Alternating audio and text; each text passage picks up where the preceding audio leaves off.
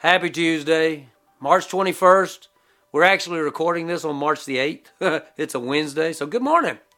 Uh, maybe you read these or watch these in the morning, but it's a great thing for us to go ahead and position our hearts and minds on God.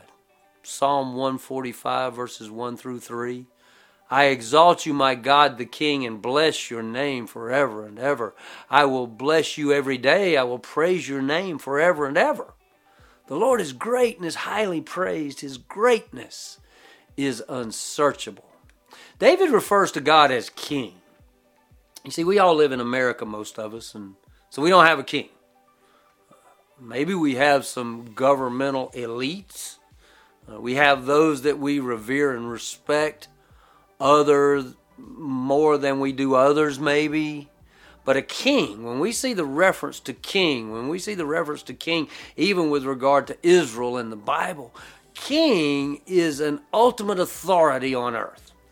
Uh, for, for, for all of history, almost, uh, kings have been considered to be divinely appointed, that kings are divinely appointed. Matter of fact, the Bible tells us that kings are raised up and kings are also lowered. You see, if a king is exalted by title, and by God, well, how do we then exalt a king? How, how do we make a king? I mean, he's already exalted by his title of king. He's already divinely placed by God. Then, then what are we doing when we say, I exalt you, king? It means that we are going to make uh, that king a priority in our lives. And so, what David is doing and what he's calling us to do is that we exalt God as King by our reverence. We're going to revere God. We're going to make God our King, our ultimate authority. We're going to give Him precedence over everything else.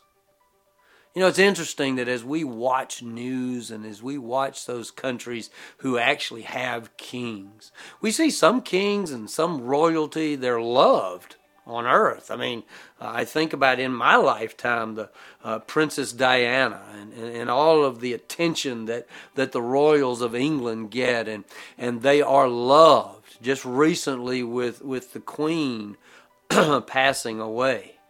Um, some royalty is loved, some is not. Some have been loved on earth. See, loving the king will come in handy. All right? If we love God as our king, then when we bless his name, when we bless God, it will be more understanding for us. You see, praising God is about uh, lifting high, lifting up, exalting God's attributes. Take a few minutes to pray and just to praise God, to lift up His attributes. Psalm 145, 1 through 3. I exalt you, my God the King, and bless your name forever and ever. I will bless you every day. I will praise your name forever and ever. The Lord is great and is highly praised. His greatness is unsearchable. And we'll see you next time.